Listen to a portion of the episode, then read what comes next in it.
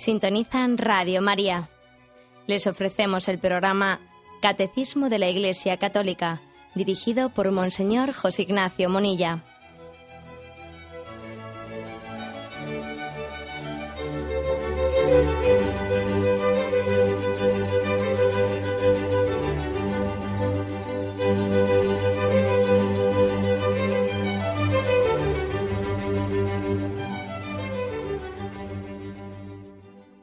Cordial saludo a todos los oyentes de Radio María. Un día más, con la gracia del Señor, proseguimos el comentario del Catecismo de nuestra Madre la Iglesia. Y hoy nos toca comentar, después de que ayer habíamos hablado de cómo el Decálogo, los diez mandamientos, están expresados en la Sagrada Escritura, hoy explicamos un apartado del Catecismo que dice el Decálogo en la tradición de la Iglesia. Es a partir del punto 2064. Es decir, em, vimos como en el Antiguo Testamento y el Nuevo Testamento todas las referencias que se hacen a los, diez mandamientos que Yahvé entregó a Moisés en el monte Sinaí. Ahora vamos a ver cómo se ha vivido y se ha expresado y se ha transmitido en la tradición de la Iglesia.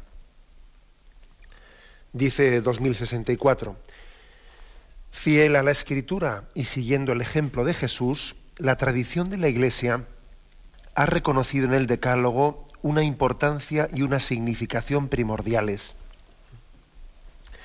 Yo creo que conviene que digamos una palabrita para encuadrar este asunto sobre qué es la tradición de la Iglesia y la importancia que le damos a ella. La tradición de la Iglesia, como veis aquí, se está eh, complementando a la escritura, escritura y tradición. ¿Cómo aparecen los mandamientos en la escritura, en la Biblia, y cómo aparecen en la, en la tradición. Mm, Biblia y tradición, Biblia y tradición son las dos, perdonad, son las dos fuentes de la, de la revelación. Y las dos son necesarias y se iluminan mutuamente y se complementan mutuamente. Una tradición, una tradición que no mm, que no estuviese bien sustentada, que no partiese, que no hubiese nacido de la Biblia, pues claro, sería no sería la tradición en el sentido teológico de la palabra, sería pues como una, una excusa para ir introduciendo nuestras ideologías. Una tradición en estos años, en todos estos dos mil años de historia de la Iglesia, una tradición que no hubiese nacido de la vivencia del espíritu de un pueblo que lee la escritura y que la lee como palabra de vida y la traduce y la encarna en su vida concreta, ¿no? Esto sería, pues más bien, sería una especie de corrientes y modas de los distintos momentos históricos en los que estamos viviendo, ¿no? Nosotros distinguimos muy mucho la tradición, pues de las eh, modas y modas y corrientes de pensamiento de las épocas, que esas cosas van pasando, ¿no? Pero la tradición es otra cosa, la tradición es pues cómo el espíritu en el seno de la iglesia nos ha ido haciendo comprender el sentido real de las escrituras, ¿no? Para los hombres de todos los tiempos. ¿eh? La tradición, pues, es, eh, es fruto de que la Sagrada Escritura no es únicamente un libro que está metido en una estantería, sino que es una palabra viva que ha llegado al pueblo de Dios y que se ha traducido en una vida concreta y en, una forma concreta de, llevar a la vida esa palabra que hemos leído en el seno de la Iglesia. La Biblia no es un recetario de un libro, no, la Biblia es es la palabra de Dios que ilumina al pueblo, de, al pueblo que al igual que Israel, el pueblo de Dios camina y se siente acompañado por Yahvé y esa palabra de vida pues se encarna y crea una tradición, una tradición en la que comprendemos lo que la Sagrada Escritura quiere decir para el pueblo de Dios en este momento concreto. Sin tradición, sin tradición, la Biblia sería, pues, por una parte, un recetario, un libro que tiene algo de cajón desastre, porque en la Biblia uno puede encontrar muchos textos, muchos pasajes en los que pretende verse confirmado en lo que él busca, pero tendría el gran riesgo si no existiese la tradición de la Iglesia, tendríamos el gran riesgo de hacer de la Biblia una especie de recetario en el que cada uno busca lo que quiere encontrar. ¿eh? Y cada uno busca lo que le conviene para justificarse. Ese sería un gran riesgo de la Biblia si no existiese la tradición. ¿eh? Por tanto, Biblia y tradición pues van al unísono. Y sabéis que forma parte ¿no? de nuestra fe católica decir que estas dos son las fuentes de la revelación, la Biblia y la tradición. En las dos el Espíritu Santo pues se ha, se ha encarnado, digamos, pues en la inspiración, inspirando la Sagrada Escritura e inspirando también a la Iglesia en cómo interpretar y cómo encarnar en su vida esa Sagrada Escritura, que eso es la tradición. Es el mismo Espíritu Santo el que inspiró a los autores que escribieron los libros de la Biblia, y es el mismo Espíritu Santo el que inspiró a la Iglesia el cómo recibir la Sagrada Escritura y cómo encarnarla en su vida y cómo interpretarla. Esa es la tradición. Bueno, esta es un momento ya explicamos esto, ¿verdad? Pero esta pequeña eh, insistencia en este punto me parece importante hacerla cuando aquí se está hablando, dice el punto 2064, fiel a la escritura y siguiendo el ejemplo de Jesús, la tradición de la Iglesia ha reconocido en el Decálogo una importancia y unos significados especiales. ¿eh? Pues sí, ciertamente la tradición en cómo entender los mandamientos, en cómo expresarlos, en cómo enseñarlos, en cómo integrarlos en la catequesis, etcétera, pues se ha inspirado en la Sagrada Escritura y ha seguido el ejemplo de Jesús, que sabéis que aquel joven rico que se le acercó y le dijo, Maestro bueno, ¿qué tengo que hacer para ganar la vida eterna? El Señor le recordó los mandamientos, le recordó el decálogo. Y al mismo tiempo esa tradición de la Iglesia ha integrado los mandamientos, como ahora veremos, pues en su catequesis, en, en la transmisión de la fe, los ha formulado, ha, hecho de ellos también una labor pedagógica de cómo transmitirlos. Bien, es en conjunción con la Sagrada Escritura, la tradición de la Iglesia ha entendido que en el Decálogo, que en los diez mandamientos, tenía uno de los núcleos fundamentales de la revelación y ha hecho de ellos pues eh, algo de suma importancia, algo primordial en la transmisión de la fe. El siguiente punto, 2065, dice así. Desde San Agustín, los diez mandamientos ocupan un lugar preponderante en la catequesis de los futuros bautizados y de los fieles. En el siglo XV se tomó la costumbre de expresar los preceptos del Decálogo en fórmulas rimadas, fáciles de memorizar y positivas. Estas fórmulas están todavía en uso hoy. Los catecismos de la Iglesia han expuesto con frecuencia la moral cristiana siguiendo el orden de los diez mandamientos.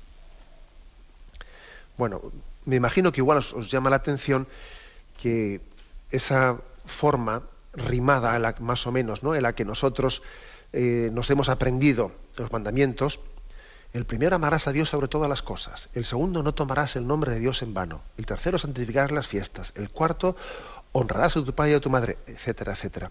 Igual os llamará la atención que esa fórmula rimada en la que hemos aprendido los mandamientos no coincide con ningún pasaje así concreto de la Biblia, ¿no? Dice, a ver, oye, ¿en qué parte de la Biblia están los mandamientos en el orden y en la fórmula que a mí me los enseñaron de pequeño en la catequesis. Pues no, tú verás que en la Sagrada Escritura, pues en la formulación en la que están expresados los mandamientos, pues no es en ese orden o en ese ritmo, no. Y no es lo mismo, pues como se narra pues en Deuteronomio, eh, en el libro del Éxodo, hay distintas formas en las que Moisés, en los distintos discursos, habló de los mandamientos en orden y en formulaciones distintas. ¿eh? En un sitio dice no desearás la mujer de tu prójimo, en otro sitio lo dice de otra forma, está hablando del mismo contenido, ¿no?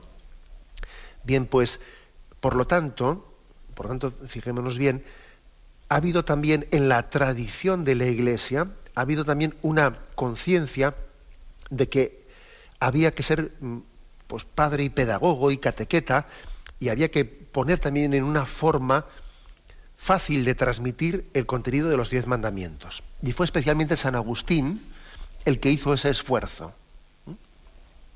Y le debemos a él, pues, ese esfuerzo de catequesis de cómo formular los diez mandamientos. Y ya dice aquí, en el siglo XV se tomó la costumbre de hacerlo de, fórmula, de forma rimada incluso, ¿eh? fáciles de memorizar y positivas. San Agustín entendió que tenía que recoger aquello y, traducirlo para la catequesis de los que iban a ser bautizados, lo extrajo, eh, lo ordenó, los diez mandamientos, y luego incluso ya en el siglo XV hasta se hizo de ello formulaciones rimadas. Bueno, como veis, esto se llama también la tarea catequética de la Iglesia. ¿eh? Es la fe que se hace pedagogía, es la fe que se hace también, eh, que se hace cercana, cercana para poder ser memorizada por los sencillos de Dios. Por cierto que mm, este punto concreto me da pie para, aprovechándolo, hacer una presentación del catecismo para niños, Jesús el Señor, que muy recientemente, el 7 de abril, fue presentado en la Conferencia Episcopal Española, el nuevo catecismo para niños. Los destinatarios son los niños de 6 a 10 años. O sea que de modo estamos, estamos ante un instrumento indicado y adecuado para la preparación a la primera comunión. Y este catecismo destinado a los niños también se, dirige lógicamente pues, a familias, sacerdotes, catequistas, profesores, todos los que son responsables en la tarea pastoral de educación de los niños. Es un catecismo, un catecismo es un libro respaldado por la máxima autoridad de la Iglesia y elaborado para transmitir de forma fiel y adecuada los contenidos de la fe cristiana. Si tenemos en cuenta que en el año 1992 se publicó el Catecismo de la Iglesia Católica, que es precisamente el catecismo que explicamos en este programa, este programa que se llama Catecismo de la Iglesia Católica, lo que hace es explicar el catecismo mayor, catecismo mayor, del cual después, además ya se indica en el prólogo de este catecismo mayor, que era necesario, era preceptivo, perdón, que se renovase en el resto de los catecismos menores. ¿eh? Catecismos menores, catecismos resumidos, catecismos para niños, catecismos para jóvenes, tomando como punto de partida esta gran obra del catecismo mayor, pues la Iglesia tiene, eh, tiene la llamada de ir elaborando, ir renovando los catecismos partiendo de los contenidos del catecismo mayor de la Iglesia Católica. Bueno, pues por eso un catecismo es tan importante, ¿no? Porque eh, expresa el conjunto de la fe. En un catecismo se dice todo lo sustancial sobre la fe, no únicamente una parte, no. En el catecismo se aborda todo. Ahora, lógicamente, no se aborda con la misma extensión cuando es un catecismo para niños, pero sí se aborda todo. ¿Eh? Sí se aborda todo. Y en consecuencia, después de la Biblia, el catecismo es el libro que tiene el máximo rango para los católicos. ¿eh? Nuestra fe no surge de nosotros mismos, sino que la recibimos de Jesucristo, ¿eh? por mediación de la Iglesia. Y la diferencia entre la Biblia y el catecismo es bueno, pues que el catecismo ha sido la tradición de la Iglesia y ha sido la labor catequética y pedagógica de la Iglesia la que ha expresado la revelación de una manera ordenada, sintetizada, expresada, ¿no? en lenguaje cercano para los destinatarios de ese libro. Tiene un catecismo, tiene una doble fidelidad, ¿eh? si me permitís este, esta expresión, una doble fidelidad. ¿eh? Por una parte, fidelidad a la revelación, porque la Iglesia no es dueña de un mensaje, no, la Iglesia es transmisora, nosotros no somos dueños. ¿eh? sino somos depositarios, depositarios de la revelación de Jesucristo. Por lo tanto, tenemos una primera obligación de fidelidad a la, a la fe. Por eso no se puede hacer un catecismo menor sin garantizar que uno es fiel a los contenidos del catecismo mayor. Este catecismo mayor que estamos explicando, que es un catecismo universal para toda la Iglesia Católica, tiene que, tiene que eh, ser el punto de referencia para todos los catecismos menores que se hagan y no sería aprobado por la Iglesia ningún catecismo cuyos contenidos se contradijesen con este catecismo mayor. ¿eh? Por, por, tanto, hay una doble fidelidad. Primera, la fidelidad, como digo, pues a esa revelación de la cual no somos dueños, sino que somos depositarios.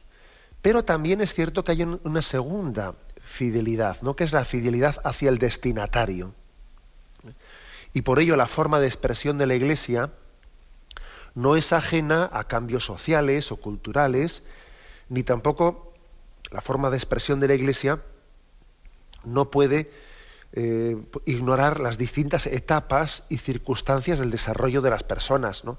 No se le habla igual a un niño que a un joven que a un adulto. Transmitimos el mismo mensaje a todas las personas, de todo tiempo y lugar, pero utilizando un lenguaje adaptado. En el caso presente que hablamos de este catecismo que se ha publicado ahora, Jesús es Señor, pues un lenguaje destinado al niño español de 6 a 10 años de, nuestro entorno. ¿no? Y por cierto, ¿no? Pues uno de los signos más evidentes ¿no? de la veracidad de la fe católica, así como de la acción del Espíritu Santo en la Iglesia, uno de los signos más evidentes es el hecho de que los más altos misterios de la fe se pueden expresar en su integridad en un lenguaje sencillo dirigido a los niños. Esto es muy importante. ¿eh? Si la fe es verdadera, cuando la fe es verdadera, se puede expresar el lenguaje sencillo a los niños. Más aún, un mensaje divino que no se pudiese transmitir a un niño sería radicalmente falso. Eso de que a veces, eh, a veces se hace una imagen, ¿no? Que es que, claro, las cosas muy elevadas, muy elevadas, las cosas que son muy sublimes, muy divinas, pues no, claro, es que son tan complicadas, tan complicadas, eh, que no, no pueden ser expresadas ¿no? pues a, la gente sencilla. Eh, falso, falso. De hecho, una de las primeras herejías a las que tuvo que enfrentarse la Iglesia fueron las, las herejías de tipo gnóstico, los gnosticismos, ¿no? que eran, en los siglos primeros eran, parece como si la fe, la auténtica fe, estuviese reservada para los eruditos, para los que fuesen capaces, ¿no? de adentrarse y descubrir y descubrir los secretos ocultos eh, al, vulgo, ¿no? A, los, a los ignorantes, y entonces ellos iban a ser los sabios los que descubriesen. Eh, mire usted, eso está es totalmente contrario al Evangelio. Acordaros de lo que dice Jesús, Padre, te doy gracias porque estas cosas se las has ocultado a los que se las dan de sabios y entendidos y se las has revelado a la gente sencilla. es decir, los misterios más altos de Dios, precisamente por ser de Dios, se pueden expresarle a un niño en su integridad y perfectamente. Vamos, casi con más garantía que, que, alguien que se, que se, piense que es muy sabio. Y esto es un signo de, de autenticidad y de veracidad, que las cosas de Dios son perfectamente expresables a un niño.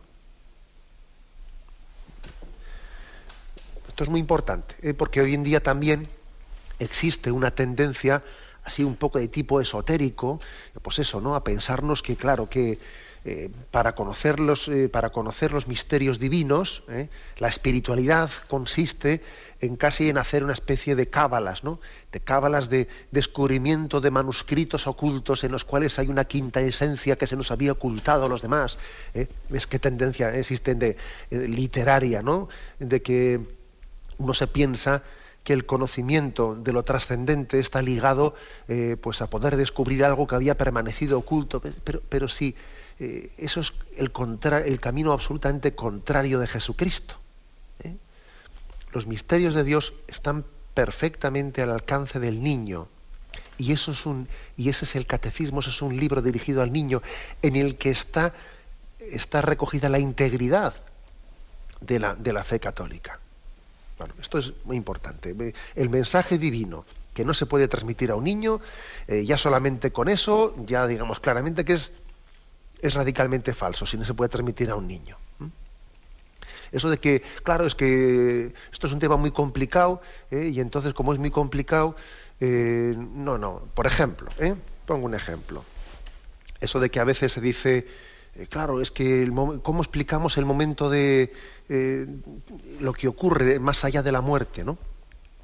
No, claro, es que eso es una cuestión demasiado compleja, porque dependiendo de los conceptos antropológicos, porque no, la, expresión concreta en, nuestras fórmulas verbales y no sé cuántos y no sé qué, mira, no, no, no, me, no me metas tantos rollos, porque a ver si lo que nos falta es la fe.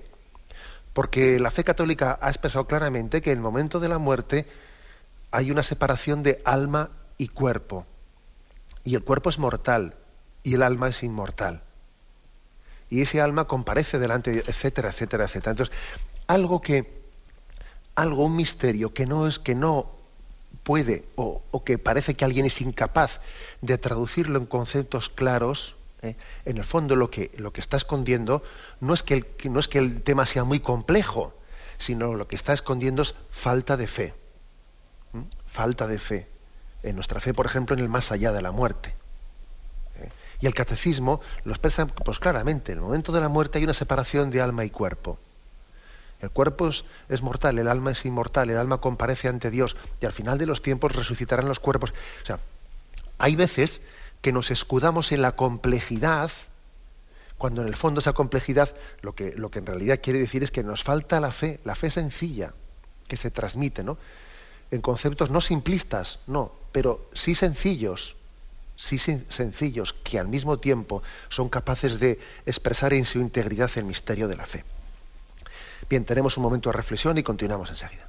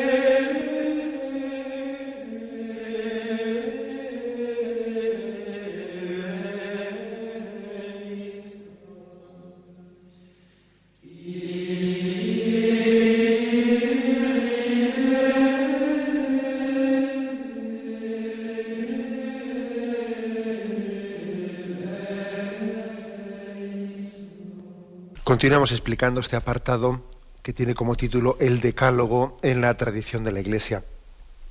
Y a propósito de esta explicación que se hace aquí en el Catecismo, de cómo pues, se fueron formulando, primero por gracias a la pedagogía de San Agustín y después también en el siglo XV y posteriormente el Concilio de Trento, se fue desarrollando toda una pedagogía en la forma de expresar la catequesis y los mandamientos.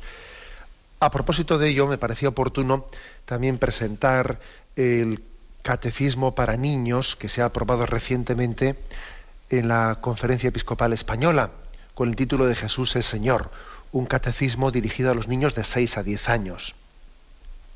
Yo creo que es muy, sería muy hermoso que todos pudiésemos tener en casa este catecismo, incluso los que no tienen o los que no tenemos niños en casa, porque es conveniente que todos conozcamos el lenguaje apropiado para expresar la fe a los niños, ¿no? Cómo los misterios de Dios, los misterios más sublimes, se pueden, se deben también de transmitir en palabras sencillas, pero llenas de significado, ¿no? a nuestros niños. Una precisión importante. A veces se suele confundir el catecismo con los materiales de catequesis, ¿eh? y son dos cosas distintas. Los materiales de catequesis, que suelen ser apoyos pedagógicos que se suele ofrecer a los niños, en los que a veces escriben, pintan, colorean, etcétera, suelen de alguna manera, pues a veces también pues, ser un soporte y una ayuda importante, ¿no? Pero el peligro puede ser cuando esos materiales de catequesis sustituyen al catecismo. Y eso no debería de ocurrir nunca.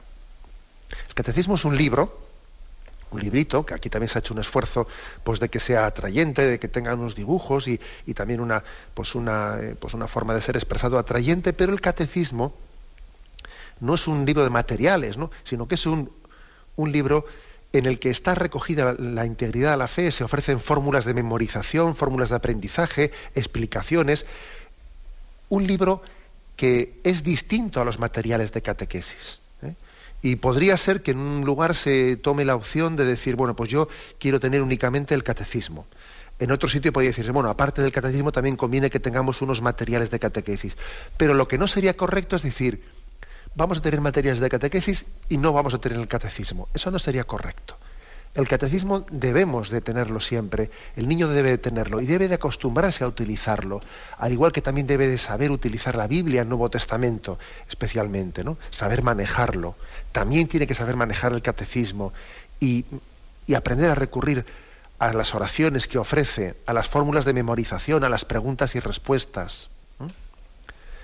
O sea, no confundir el catecismo con los materiales de catequesis. Los materiales, al fin y al cabo, para el año que viene se van a tirar, ya está rellenado, ya está pintado, y uno se deshace de ellos y ya está, ¿no? Pero el catecismo es para siempre.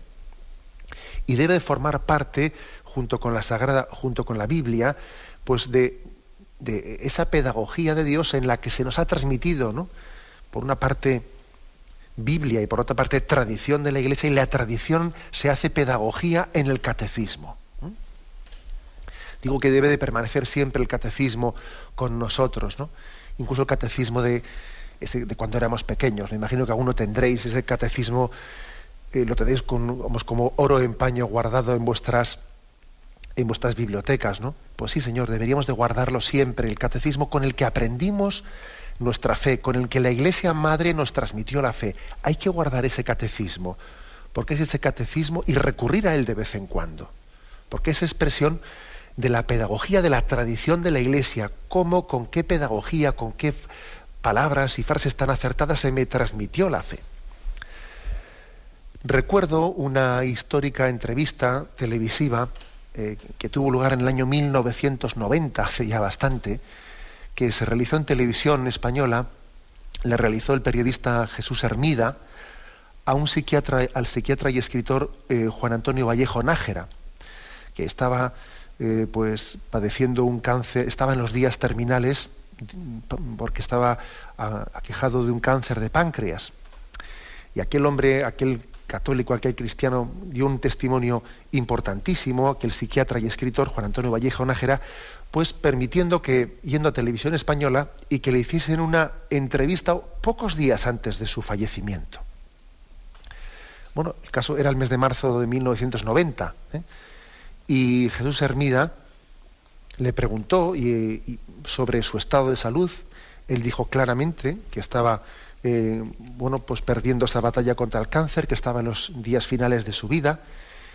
Y aquel periodista, Jesús Hermida, eh, dirigiéndose eh, a aquel enfermo de cáncer, le preguntaba, bueno, usted que es una, un eminente psiquiatra de España, usted que es un escritor prolífico, usted que es un destacado humanista, ¿no? Eh, ¿Qué está usted leyendo, leyendo en estos días finales de su vida? Y Vallejo Nájera eh, dio una respuesta que fue una auténtica lección, yo creo que para toda la nación española en aquella, en aquella entrevista, ¿no? Él dijo, en estos días finales de mi vida, he decidido volver a leer y a estudiar el catecismo que aprendí de pequeño. He pensado que en este momento de mi vida tengo que redescubrir mis raíces.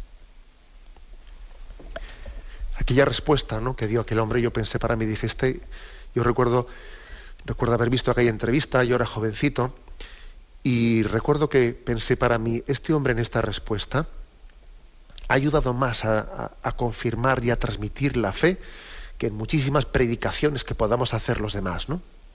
¿Eh? porque era un testimonio de cómo en el momento culminante y cumbre de su vida, él volvía a regresar a las raíces. Y las raíces están en el catecismo, en el que la tradición de la Iglesia, hecha pedagogía, nos ha transmitido la fe. Es por lo tanto importantísimo y definitivo el catecismo en nuestra vida. Bueno, pues como veis, ¿eh? estoy comentando el catecismo, pero este, estos puntos en los que se habla de cómo San Agustín él hizo catequesis y, tradujo a la catequesis de la Iglesia el decálogo, los diez mandamientos. Y, como veis en esta pequeña presentación que he hecho de un nuevo catecismo para niños, Jesús es Señor, pues que podéis tenerlo en todas las librerías religiosas, podéis comprar ese catecismo, pues tenéis una, una prueba bien clara de cómo la Iglesia sigue siendo madre, pedagoga, catequeta, acercando el catecismo acercando el mensaje de la revelación al hombre de hoy, al niño de hoy, que sigue peregrinando. ¿no? Bien, tenemos un momento de reflexión y continuaremos enseguida.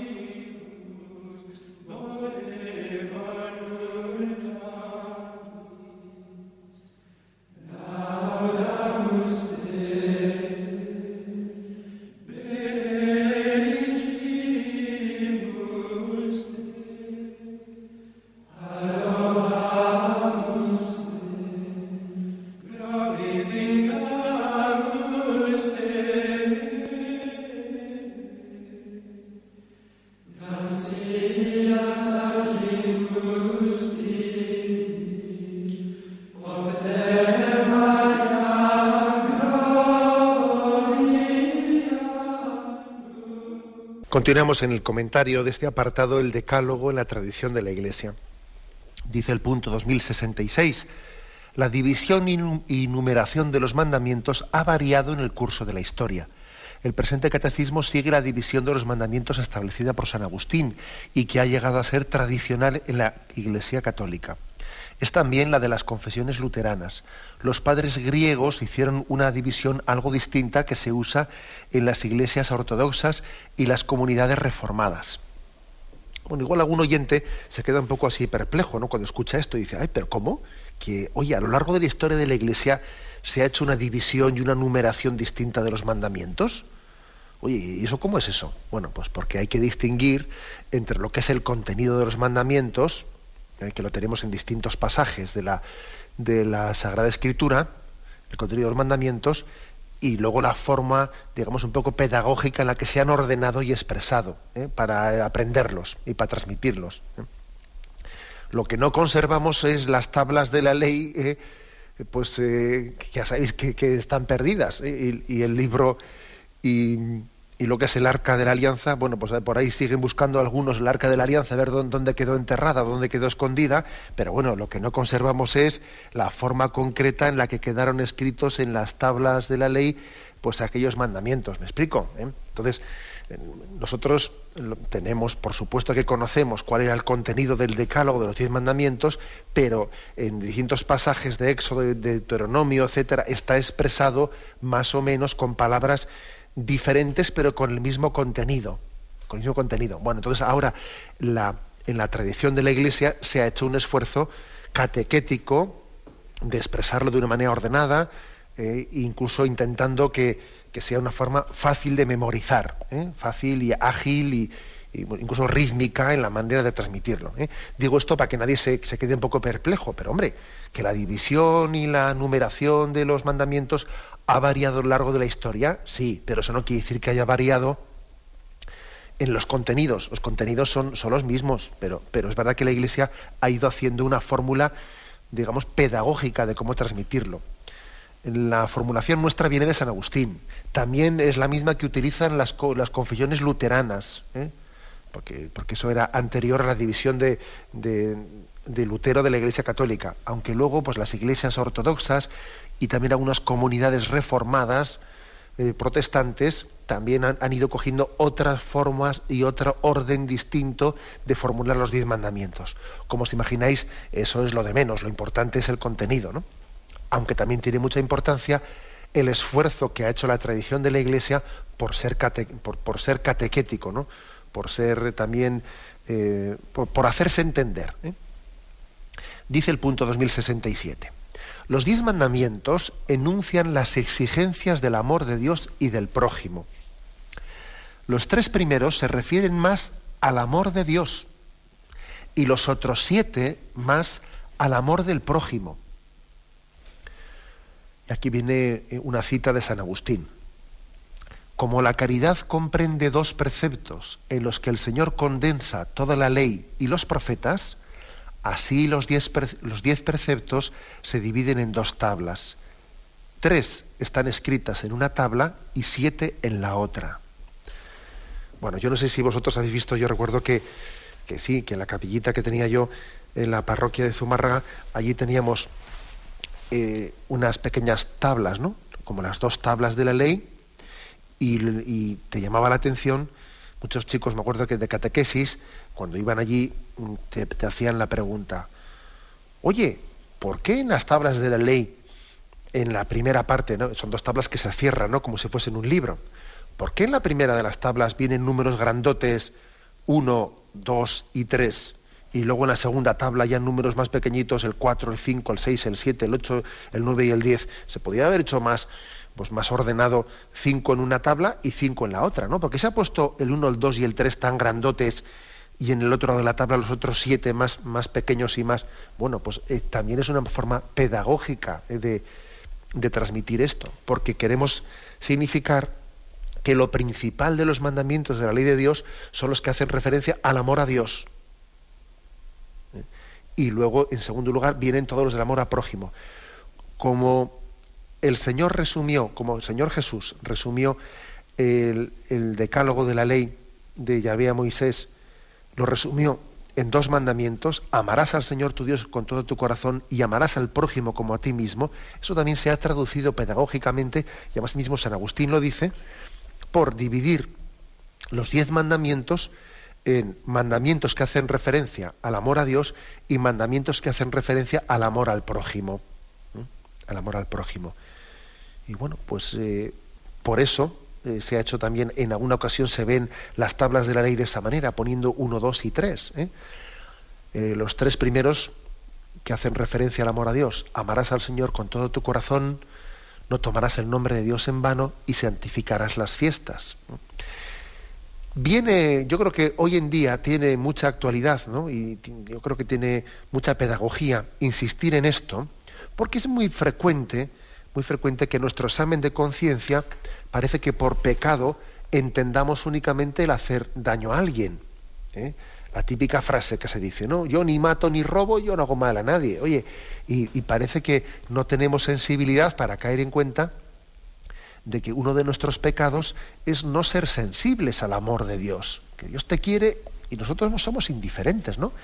Y no le expresamos a Dios el amor y la esperanza y la confianza que tenemos en Él, ¿no?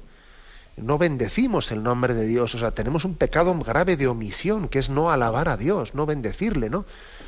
Y, no celebrar el día del Señor, y celebrar el día del Señor como los paganos, ¿no? Como si no fuese el día suyo, ¿no? Decimos domingo, día del Señor, sí, día del Señor, pero vamos, que mi vida es como si fuese día de, día de cualquiera, de un cualquiera, porque yo no he puesto al Señor en el centro del domingo, que es su día, ¿no? Es como si, como si resulta que vamos a celebrar un cumpleaños y, bueno, y uno hace de todo, ¿no? Pues allí baila, eh, asiste allí al guateque, pone música, pone tal, pero se olvida de felicitar al que cumplía los años. Oiga, pues que usted ha hecho, ha, ido a una fiesta y se ha olvidado de lo principal. Pues lo mismo hacemos nosotros, ¿no? De que, que igual no, no, no caemos en cuenta de que eh, uno del precepto, ¿no? El primer precepto de la ley de Dios hace referencia al deber que tenemos de reconocer el amor de Dios y su bondad. Y tenemos que ser reconocidos y agradecidos y expresarlo, ¿no? Y expresarlo. Bueno, por eso me parece a mí que esto de que los mandamientos de la ley de Dios se, se ¿no? Que por una parte están los tres primeros y en segundo lugar están los siete, los, otros siete, a mí me parece que es una manera de enfatizar que el amor a Dios, el amor a Dios es el núcleo ¿eh? de, de los mandamientos del decálogo, es el núcleo, y es también lo que funda el amor al prójimo. Bueno, esta este fue una, digamos, yo creo que una intuición grande de, de San Agustín, ¿eh? el, el traducir los tres primeros mandamientos en la primera parte de la tabla. Algo muy gráfico, algo muy pedagógico, para que, como a veces, bueno, siendo Dios invisible, a veces nos cuesta más amarlo. Claro, porque si el, claro, cuando al prójimo no le amas, se queja, ¿no? Si le maltratas al prójimo, se queja. Y claro, a Dios le maltratas, le desprecias, le ignoras, y claro, como no dice nada, ¿sabes? Pues parece que entonces somos menos sensibles hacia nuestros pecados de omisión eh, al amor de Dios, ¿no? El amor no es amado. Y ese es un pecado grave. Que, el amor de Dios no tenga un reconocimiento por nuestra parte. Bueno, por eso se enfatiza. ¿eh? Eso de que los tres primeros mandamientos ocupan la primera tabla. ¿eh? Expresión de San Agustín, que creo que es importante. Y continúa el punto 2068 diciendo así. El concilio de Trento enseña que los diez mandamientos obligan a los cristianos y que el hombre justificado está también obligado a observarlos. Y el Concilio Vaticano II afirma que los obispos, como sucesores de los apóstoles, reciben del Señor la misión de enseñar a todos los pueblos y de predicar el Evangelio a todo el mundo para que los hombres, por la fe, el bautismo y el cumplimiento de los mandamientos, consigan la salvación. Y afirmación importante del Concilio de Trento. Los diez mandamientos obligan a todos los cristianos y también al hombre justificado.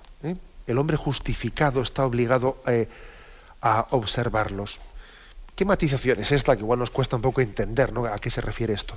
Bueno, también existió la tentación de pensar que los mandamientos, los mandamientos estaban dirigidos a las personas que están eh, como alejadas de Dios, a los, a los que no se han convertido, pero una vez que uno ya se ha convertido, una vez que uno está ya cerca de Dios, bueno, esos mandamientos ya no van para mí, ¿no? Yo ya soy más perfecto, yo ya estoy en otro nivel, estoy en otro grado, estoy en otra división, entonces, bueno, pues digamos que para mí ya no son los mandamientos, para mí serían las bienaventuranzas, porque yo ya voy a por nota, ¿no? Yo ya podía existir esa, eh, eh, ha existido de hecho históricamente también ese error el pensar que los mandamientos es para los principiantes, ¿no? para los rudos, para los que todavía no han tenido la primera conversión.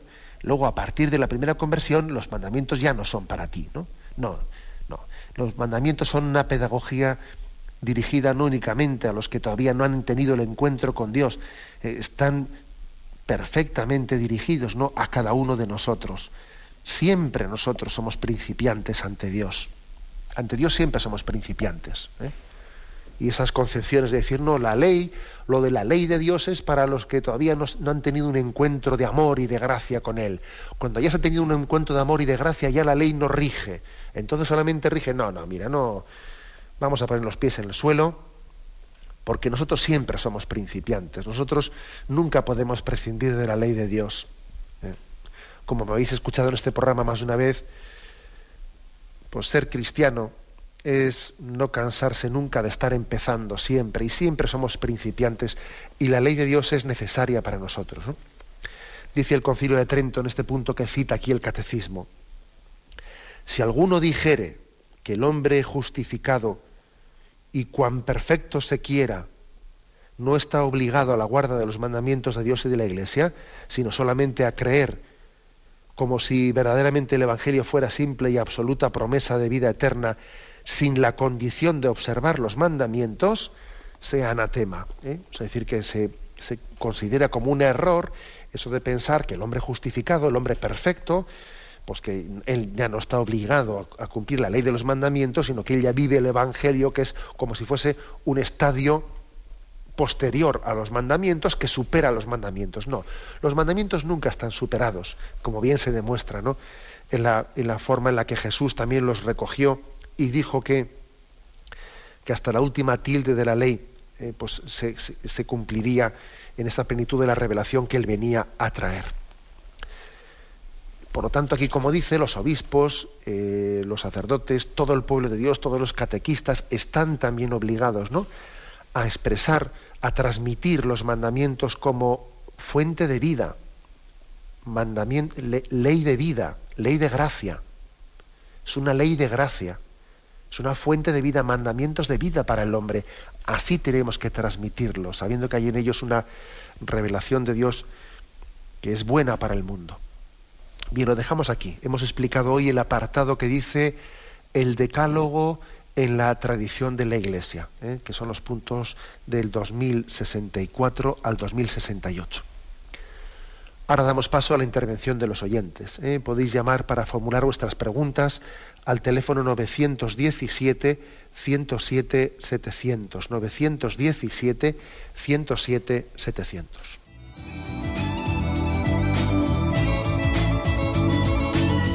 ¿Le gustaría tener sus programas favoritos de Radio María en CD o DVD? Ahora es posible.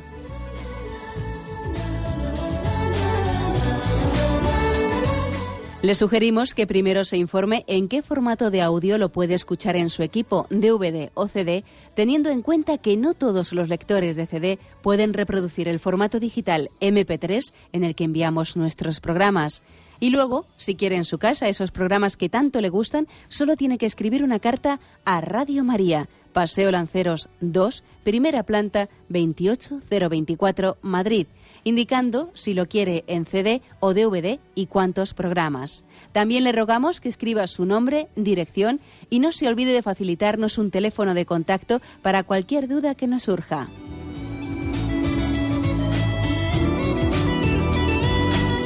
Radio María, más cerca de usted.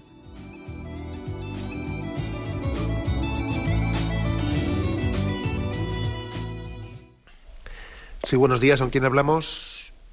Mira, gracias, no sé, le agradezco mucho que, esté usted ahí eh, diciéndonos tantas cosas que, a veces no sabemos. Quería hacerle un, comentario, una pequeña pregunta. Aquí en los diez mandamientos, el sexto y el noveno son prácticamente iguales. Entonces yo muchas veces, pues no, no, no entiendo bien este, esta esta igualdad. Y sin embargo, vamos al Éxodo y entonces aquí hay un mandamiento que no figura en, los que tenemos, que no te harás esculturas ni te postrarás ante ellas. Entonces esta es mi duda, si usted me lo podría explicar un poquito. De acuerdo. Venga, muchas gracias. Gracias a usted. Vamos a ver, eh, cuando en el Éxodo, en alguna de las formulaciones en que dice no te harás esculturas, etcétera, o no darás falsos dioses, nosotros ese mandamiento lo tenemos integrado en la primera formulación. Amarás al Señor tu Dios con todo tu corazón y en el segundo también cuando dice no tomarás el nombre de Dios en vano. ¿eh? Por lo tanto, la, nuestra obligación de adorar a, Dios, al Dios vivo y no hacernos falsos ídolos, está integrado en el primer y en el segundo mandamiento. Con respecto a lo que dice el oyente de la similitud entre el sexto y noveno mandamiento, vamos a ver, también yo le añadiría ahí entre el séptimo y el décimo. El sexto mandamiento no cometerás actos impuros y el noveno no consentirás pensamientos ni deseos impuros, son mandamientos el primero que hace referencia a los actos externos y el noveno que hace referencia a la pureza de corazón.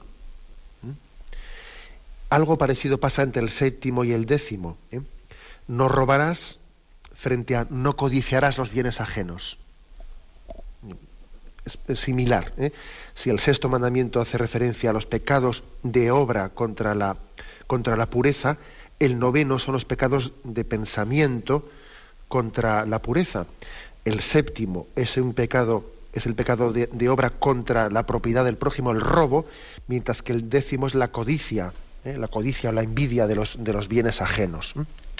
Bien, es que es importante eh, es importante entender eh, que Jesús, Jesús vino a enseñarnos una moralidad que no se refería, no se circunscribía exclusivamente a, a, los actos externos, sino que Jesús venía también a purificar y a sanar el corazón del hombre, porque del interior del hombre, de su corazón, es de donde nace el odio, el rencor, la impureza, el robo, la difamación. ¿eh? Por eso también pedagógicamente, en estos dos aspectos por lo menos, ¿no? en lo que se refiere a la sexualidad y en lo que se refiere también eh, pues, al, uso de los bienes materiales, se ha hecho una formulación que yo creo que es muy pedagógica, que es entender que, es que nos examinemos no únicamente de los actos externos, sino también de nuestra interioridad. ¿eh? Ahí pues también hay una gran, yo diría, esfuerzo catequético y pedagógico, ¿no? Al formularlo así. Bien, adelante, vamos pasar a un siguiente oyente. Buenos días. Sí, buenos días. Buenos días, le escuchamos. Mire, mm, vamos a ver si soy breve. he sido catequista, bueno, y quisiera ser toda mi vida, es mi ilusión, eh, de grupos de poscomunión, mm. varios años. Y pues el sacerdote me pidió que doblara porque había falta de catequesis, de catequistas y bueno, estoy haciendo este año y el pasado he dado para comunión y bueno, es una gozada y, como usted me ha, comentado, que es fácil transmitirle cuando tiene la, ardiendo el corazón de fe, bueno, humildemente, ¿no? pero que es muy fácil y, les notas como les quieres como como Dios te quiere a ti. Yo me daba cuenta, digo, cómo Dios nos quiere a nosotros, cómo les miras a los niños con esa con esos ojos escuchándote. Y bueno, es un gozo darle a los niños la catequesis, pero los jóvenes que todavía estoy dándoles de verdad, cada vez, en cada año, cada año, cada año quieren escuchar menos las palabras de Jesús. Mira, vamos a ver otra cosa, vamos a como que la sociedad nos lo roba, nos lo roba y con esos estoy, les quiero igual muchísimo, pero sufro un montón porque digo, ¿cómo la sociedad me los ha robado, me los, me los quita? Bueno, no los quita. Y en fin, era eso, eh, no sé, como, una palabra de apoyo que quería oírle a usted y muchas gracias. De acuerdo. La verdad es que me parece una expresión muy, muy acertada, ¿no? La que ha utilizado el oyente, cómo la sociedad nos roba a los niños, es decir, se les roba su inocencia, ¿no? Porque, claro, ese, ese hambre y esa sed natural que tiene todo niño, ¿no? Que tiene todo ser humano de conocer, de conocer a Dios y de conocer pues el evangelio, ese hambre y esa sed a veces es robada a los niños, pues porque están eh, embotados eh, embotados con muchas cosas, pues eh, con tantas cosas de que si juegos informáticos, esto, lo otro, un sobreexceso de bombardeo de cosas que puede estar de alguna manera anestesiando, anestesiando, pues ese deseo natural que tiene todo ser humano, todo niño, de conocimiento de la verdad y de la belleza y del bien. Por desgracia existe ese bombardeo en el que a un niño parece que se le queda anestesiado el corazón. Bien, pero aunque esa dificultad ocurra, y a mí me parece también que, es muy bello escuchar a una catequista decir, yo sufro, sufro, pero al mismo tiempo esta es mi vocación y yo voy a, yo voy a entregarme.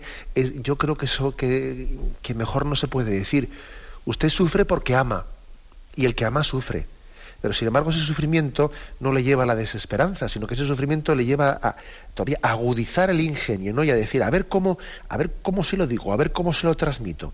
A mí me parece que lo, lo más importante para ser catequista es tener el corazón enamorado de Jesucristo. Y luego el Espíritu Santo seguro que ya le agudiza a uno el ingenio y le dice, ya veré a ver cómo se lo digo. Yo aprovecho esta llamada de esta oyente para, para hacer un llamamiento a, ¿eh?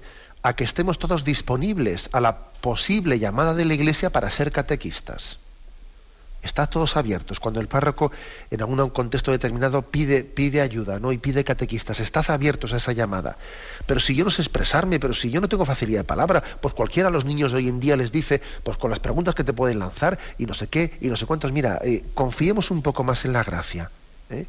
Yo creo que cuando hay un corazón enamorado de Dios, el Espíritu Santo ya le va a iluminar. ¿eh? Y, es más, para una catequista es un don de Dios el haber podido servir a la iglesia siendo catequista. Es un don, ella hace un gran servicio a la iglesia, sí, pero también ella recibe un gran don, pues porque el Señor fortalece su fe al intentar transmitirla. Y hay que confiar en la gracia, es decir, si la iglesia me, llama y me pide en un momento determinado ser catequista, seguro que el Señor me dará la gracia, me, asistirá. ¿eh? Me acompañará, no me va a pedir algo y luego me va a dejar solo, no, me acompañará para expresar la fe. Bien, adelante, vamos para un siguiente oyente. Buenos días. Sí, buenos días, ¿con quién hablamos? A ver, le escuchamos. Buenos días. Buenos días. Creo que hay algún, bueno, hay algún problema con alguna llamada que se ha cortado. Sí, buenos días, a ver. Sí, sí buenos días. Le escuchamos. Pues solamente quería preguntaros que soy catequista también, como esta oyente anterior, y me gustaría saber en qué curso se suelen empezar los mandamientos. Doy segundo, tercero y cuarto. Y, suelo eh, empezar dándole los del amor a Dios, ¿no? Y cortar en segundo así. Y luego ya seguir en tercero con los, con los demás, ¿no? Pero a veces pienso que los niños no están todo lo para todos los mandamientos, ¿no? ¿Cómo es mejor según su criterio? De acuerdo. Pues bueno, pues eh, en, este catecismo mm, de Jesús es Señor, que es un catecismo preparado para los niños o pensado para los niños que van a hacer la primera comunión, em, hay que decir eh, que se expresan también los diez mandamientos. ¿eh? No es que se diga, voy a explicar algún mandamiento antes de la primera comunión. Y luego los demás mandamientos los dejo para después. No, sino que se expresan los diez mandamientos en su integridad. Lógicamente, en los años posteriores tendrán que ser explicados con mayor profundidad. ¿eh? Pero no es que se diga alguno antes de la comunión y los otros después, no, se expresan en su integridad. Pues precisamente porque la fe, eh, la fe tiene que ser transmitida en, el, en esa conjunción íntegra en la que la misma eh, tradición de la Iglesia lo ha recibido de la Sagrada Escritura. ¿Eh? O sea, que si, yo, le aconsejo a esta catequista que pueda también verlo en directo en cómo se expresa en ese catecismo Jesús es Señor. Que además, que aunque ella esté con niños que ya hicieron la primera comunión y este catecismo está dirigido a niños de 6, 10 años, sin duda alguna, aunque sus niños sean un poco mayores, también le puede servir. ¿eh? Es cierto que queda pendiente para su aprobación un catecismo posterior que se aprobará pues, dentro de, pues, de un par de años más o menos, está en ha comenzado ya su elaboración, un catecismo que estaría pensado para los niños que, que a partir de su primera comunión siguen profundizando en su fe. Pero sería también no hablando de, de, otras cosas, sino de estas mismas cosas con mayor profundidad. No es que se partan unos mandamientos antes y otros mandamientos después, o unas partes del credo antes y otras partes del credo después, ¿no? sino que cada catecismo expresa en su integridad el conjunto de la fe. Bien, me despido con la bendición de Dios Todopoderoso, Padre, Hijo y Espíritu Santo. Alabado sea Jesucristo.